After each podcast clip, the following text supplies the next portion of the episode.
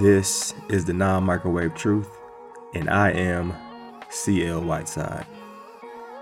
Over my lifespan, I have had a number of different people that I have lived or traveled with. In, in college, I think I had seven different roommates in my my five year span there. I've traveled with a number of different people, and I say all of this to get to the point that there comes a point in time where people say, "Hey, can I borrow your toothpaste? And this is our first world problem today. And I just want you to think about this. What is the right way? What is the correct way to get toothpaste out of the tube? Like, do you just go from the bottom? Do you go from the top? Or you just go from wherever to get the toothpaste out of the tube? Like, what do you think Jesus would do in this predicament? Now, this first world problem, there's no necessarily um, sin to a particular way that you do it, but I definitely feel that there is a right or wrong way to do it, or there's a best practice, I should say. And my opinion is that you definitely, you definitely should come from the bottom. Like you should squeeze from the bottom and allow the rest of it to be to be full, and then you work your way up. You don't just squeeze from the top or just squeeze from the middle that's one thing my wife does. It's just like, man, you you testing my love, baby. Or I remember some people borrowing my toothpaste and then they come back and it's all dented and like what what did you do, man? Like why did you squeeze the toothpaste out of the, the tube like that? Oh yeah. Another reason you squeeze from the bottom is because this is how you get the most out of the tube. Like if you squeeze from the middle or from the top, you're not gonna get the most out of the, the, the tube. I don't know. That's just where I'm from. That's how I was raised. Get, you get all that toothpaste out. and this is what I think Jesus would do. I think Jesus would understand the best practice is to squeeze from the bottom. But hey, this is our first world problem today. Let me know what you think. Hit me up on Instagram or Twitter. Do you squeeze the toothpaste from the bottom? Do you squeeze it from the middle, from the top? Tell me your thought process and your philosophy. And this is our first world problem. It is dinner time.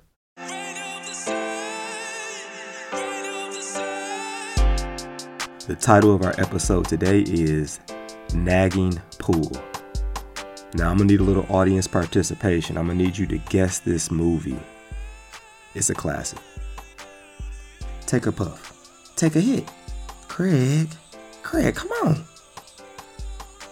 It ain't like you got something to do tomorrow. You don't have to go to work. Come on, man, take a hit. Craig, come on, man. Stimulate your mind, man. You ain't got nothing to do. Have you figured what movie I'm referring to? Did you guess it yet? If you haven't, that movie is called Friday. And in this movie, we have Craig who's feeling sorry for himself because he got fired on his day off for stealing boxes and it's Friday. Like this is the normal thing people do. People get high. And he has his boy Smokey there nagging and pulling at him to just get high. Like, don't worry about it. And Craig tries to get out of the situation by saying, Hey, I don't smoke. I just drink. But it was kind of, it got to a point where it's like, why keep being different when all that difference seemed to get him was fired on his day off? And Smokey's whole ploy or plot is like, man, you might as well enjoy Friday like everybody else. And Craig ended up smoking, getting high with Smokey. And the crazy thing about it is, he ended up with more problems because his man Smokey, his boy, didn't tell him that he owed Big Worm, that's the D boy out of the block or the neighborhood, he owed him $200. And they were smoking away the money that they owed Big Worm right there. Now, some of you might be like, man, I can't relate to this story. And I hope you can't exactly. I hope you didn't get fired for stealing boxes on your day off or that you like getting high. But I can guarantee that you have some things that are nagging at you, though, like trying to pull you away from God. It could be your parents, it could be teachers, it could be your boss at your job, it could even be your spouse or your girlfriend or boyfriend. I know a lot of times athletes feel like their coaches are nagging them, or even your coworkers. Now, the question that I have for you is the three things that you should give the most time, energy, patience, and love to, do you actually give those things the most time, energy, love, and patience?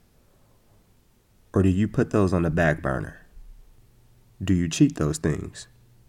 Now, if you're like me, you don't deliberately do that. But the reason that we do not give the things that we should be giving time and love and patience to is because we got this nagging pull coming from somewhere else that's that's taking our time and our energy and is making us take for granted those things that we listed as our as our top 3. And in this episode of Nagging Pull, I want to look at the life of Samson. Samson dealt with a lot of nagging pulls. Samson was an Israelite. He was a, a Nazarite, meaning he could not have a razor touch his head. His life was to be dedicated to God, and he could not have alcohol. Now, Samson was unique because my man had super, super strength, like superhero strength. And Samson's nagging pull came in the form of the women he picked, like his first wife. And his first wife is recorded in Judges 14. And Samson decided to pick uh or to have be his wife a Philistine baddie.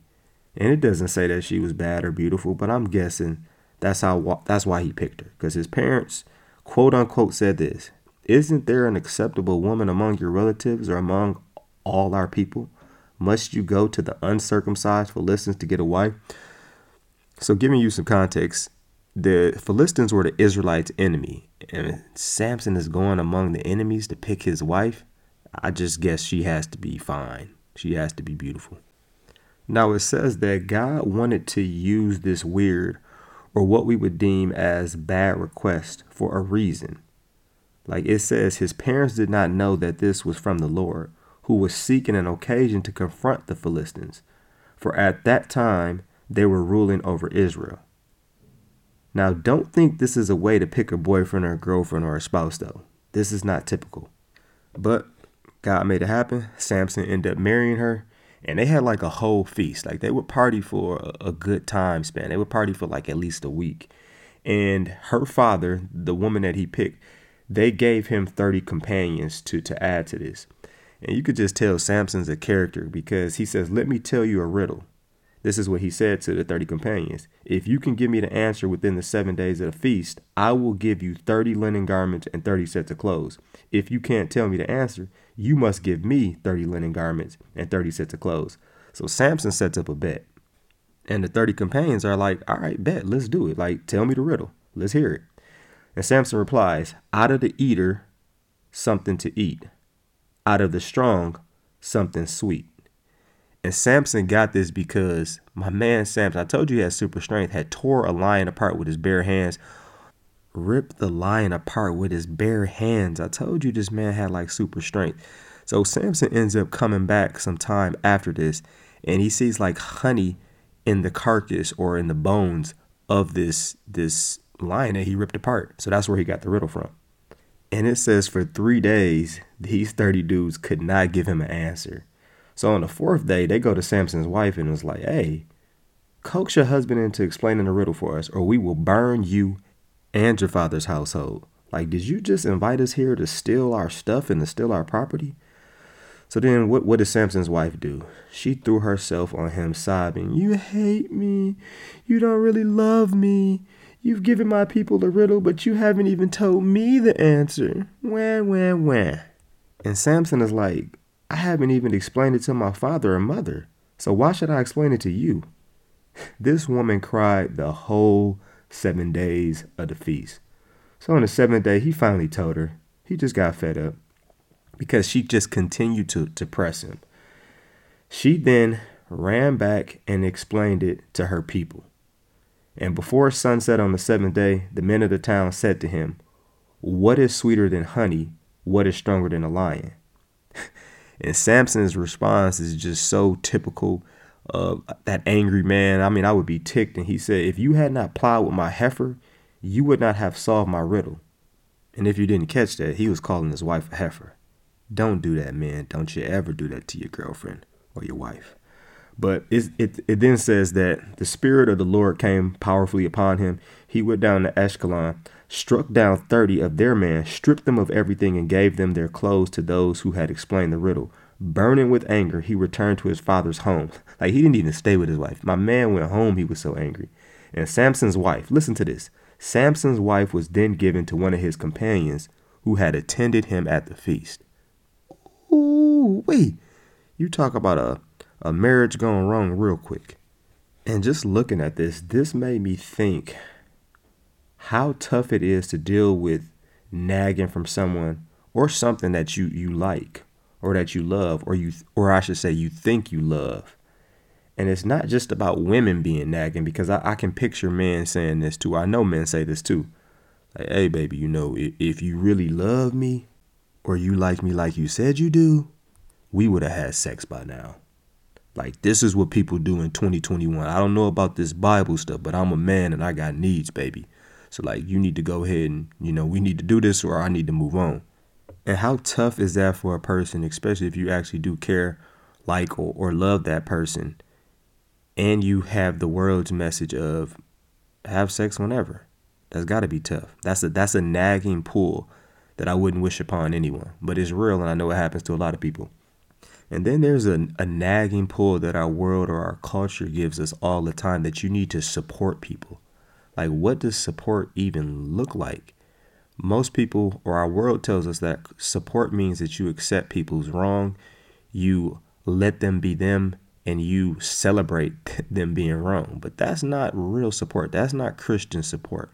And that's a nagging pull that Christians have to constantly deal with all the time what does support actually look like? Because this this world or our culture, I should say, is nagging to Christians and God's world. Like, let me explain.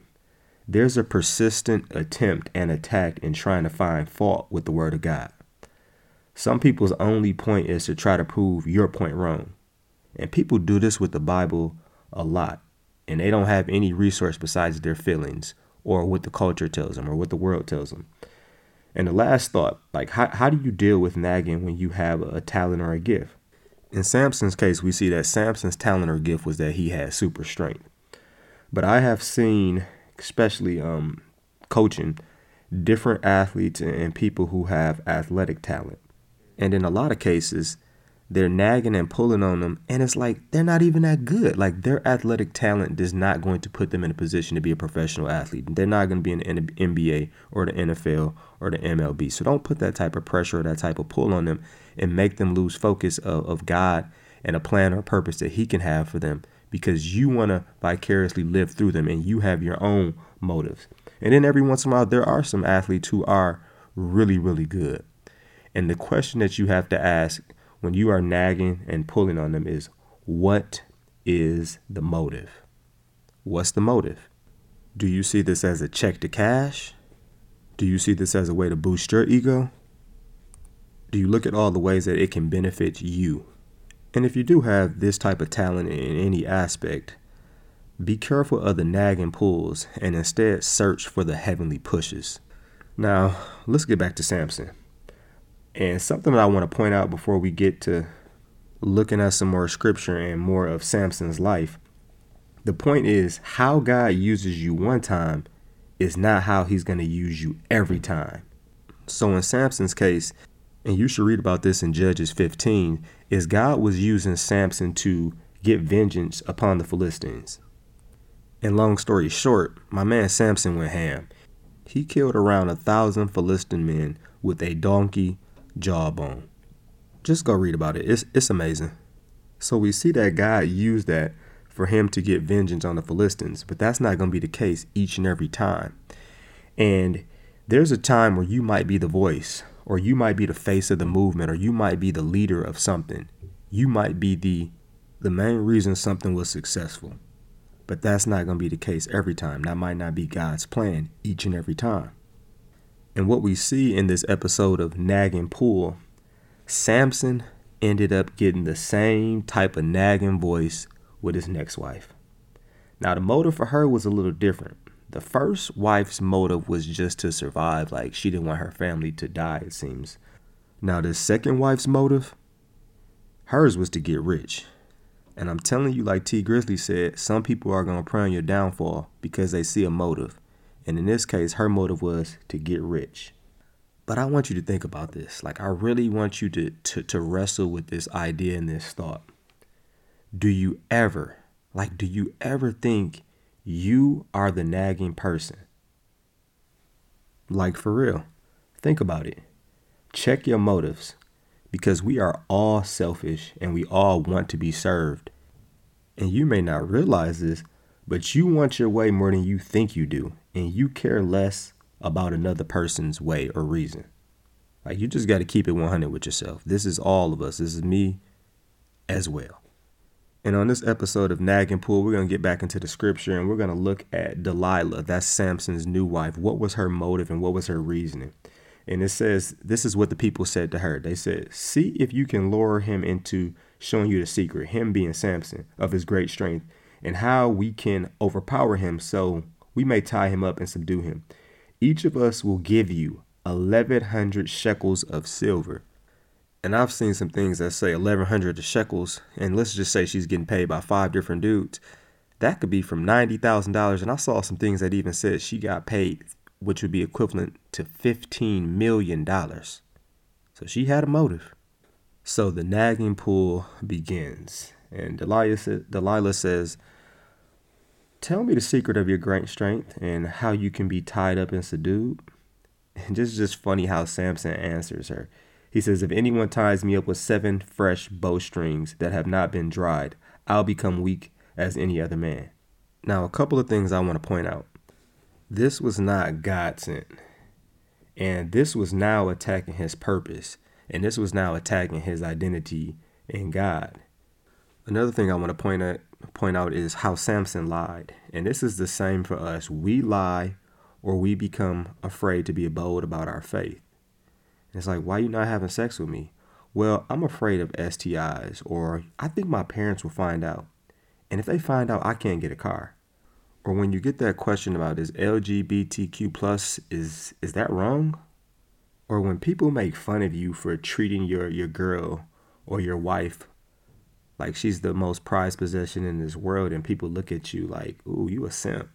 And then we have to give our tough guy answers. Ho, ho, ho. Just think about that. How do you respond to the nagging questions of this world and of our culture? I'm guessing a lot of times we like to give a microwave truth answer, meaning we say what's safe or we give half truths and don't tell the whole truth, and especially don't tell God's truths. But let's keep going with Samson. It says, The rulers of the Philistines brought her seven fresh bowstrings that had not been dried, and she tied him with them. With men hidden in the room, she called to him, Samson, the Philistines are upon you. But he snapped the bowstrings as easily as a piece of string snaps when it comes close to a flame. So the secret of his strength was not discovered. Look at what Delilah does next. You have made a fool of me. You lied to me. Come now, tell me how you can be tied. Samson responds. He says, If anyone ties me securely with new ropes that have never been used, I'll become weak as any other man. And just looking at this, when nagging comes, we'll give some answers that are so far fetched from the truth just to shut people up. And I look at myself, sometimes I feel like I don't have the energy to defend my point or I don't want to deal with the back and forth. And just just real talk, wrong people can have some of the most energy. Like I feel like people that are wrong either have no energy or they have the most. Like there's no there's no in between for them. Let's continue on though. It says, So Delilah took new ropes and tied him with them. Then, with the man hidden in the room, she called to him, Samson, the Philistines are upon you. But he snapped the ropes of his arms as if they were threads. Delilah then said to Samson, All this time you have been making a fool of me and lying to me. Tell me how you can be tied. And the thing about nagging and when you allow yourself to be around those type of nagging pulls is nagging all of a sudden will make you feel like you're the bad guy. Make you feel like you're the one that's wrong. Especially, especially, especially if you are not in the word and you start to waver, like let's say you start to waver from that absolute truth, you don't know if you're right or you're wrong. You don't know if you're treating the person bad or not.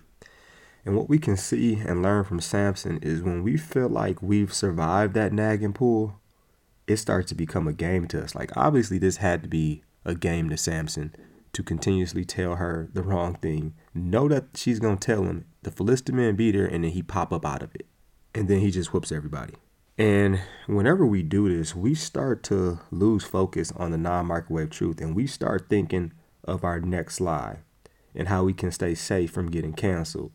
Or we try to play it safe. Or we think we can be an exception to the rule of playing with fire. And what we see with Samson is he started to think he was an exception to a rule and a promise that God told him, like, hey, if you ever cut your hair, you will lose your strength. But let's look at how Samson responds to the nagging pull. He tells her, If you weave the seven braids of my head into the fabric on the loom and tighten it with the pin, I'll become as weak as any other man. So now you can see that Samson is getting closer to, to risking it all and avoiding what God has taught him. So while he was sleeping, Delilah took the seven braids of his head, wove them into the fabric, and tightened it with the pin. Again she called to him, Samson, the Philistines are upon you. He awoke from the sleep and pulled up the pin and the loom with the fabric. Then she said to him, How can you say I love you when you won't confide in me? This is the third time you have made a fool of me and haven't told me the secret of your great strength. With such nagging, she prodded him day after day until he was sick to death of it. So Samson told her everything. He said, No razor has ever been used on my head, because I have been a Nazarite dedicated to God from my mother's womb. If my head were shaved, my strength would leave me, and I would become as weak as any other man. Man, if you are around consistent nagging, it doesn't matter how strong you are. It doesn't matter. You will feel the weight on your back. Real nagging is going to take some some low blows. It's going to come at you in a way you want to resonate with people most you because we all want to be accepted we all want to be praised or appreciated or celebrated and personally for me i can see nagging come off or or challenge me if someone was to talk about me as a mentor or as a coach or as a black man who wants to you know help his community in and as, as a man who just wants to have impact and influence and if there was a consistent nagging pull that was in a negative form or fashion telling me this is how you are a good coach or a good mentor or any of the things that I listed, this could be a, a struggle. And I can see why it was a nagging pull for Samson because his wife took a low blow at him. And she took the low blow of, if you really love me, this is how you will be a great husband. But no love for anything or anyone in this world is greater or should be greater than the love we have for, for God. And Samson stopped checking in with God and figuring out, God, what is it that you want me to do? And he was more enamored and focused on pleasing his wife. When number one, you always have to be focused on pleasing God, first and foremost, above any and everything in this world. And a side note Samson shared his weakness. As Christians, when someone shares their weakness with us, we should not hold that against them or try to use it against them and pull a Delilah, because this is what Delilah, Samson's wife, does next. When she saw that he had told her everything, she sent word to the rulers of the Philistines Come back once more. He has told me everything. So the rulers of the Philistines returned with the silver in their hands after putting him to sleep on her lap. Dang, that's bogus. She called for someone to shave off the seven braids of his hair, and so began to subdue him, and his strength left him. Then she called, Samson, the Philistines are upon you. And it was different this time. It ended bad for Samson. This no good woman got my man Samson seized, his eyes gouged out, and he got locked up in prison. They they set him to grinding grain in the prison. That's a heck of a fall from beating a thousand men with a donkey jawbone.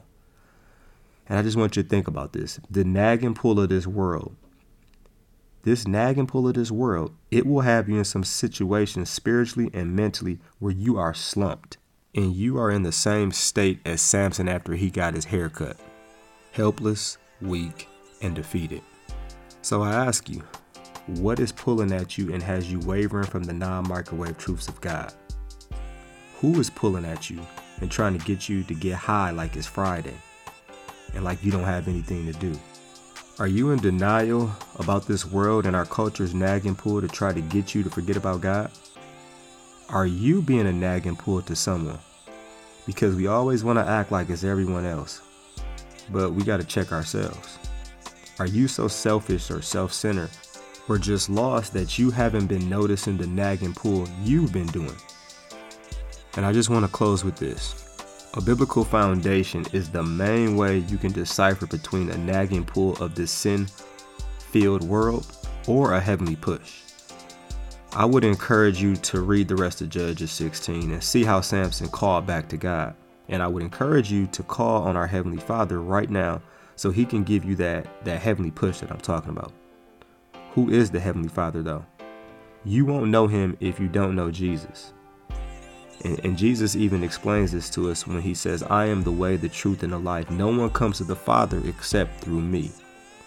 Jesus is the answer to those nagging pulls. He's the answer to those slumps. He's the one who wasn't selfish or self centered. He's the one who lived a perfect life, died, suffered hell, and rose again so you could avoid. You could avoid the nagging pull that is trying to trying to drag you to hell. He's the reason we can get that heavenly push and don't have to be slaves to the nagging pulls of this world. And this is the non microwave truth. Thanks for joining me on this episode of Nagging Pull. Peace punch, Captain Crunch. Say no to drugs and yes to Jesus. I'm out.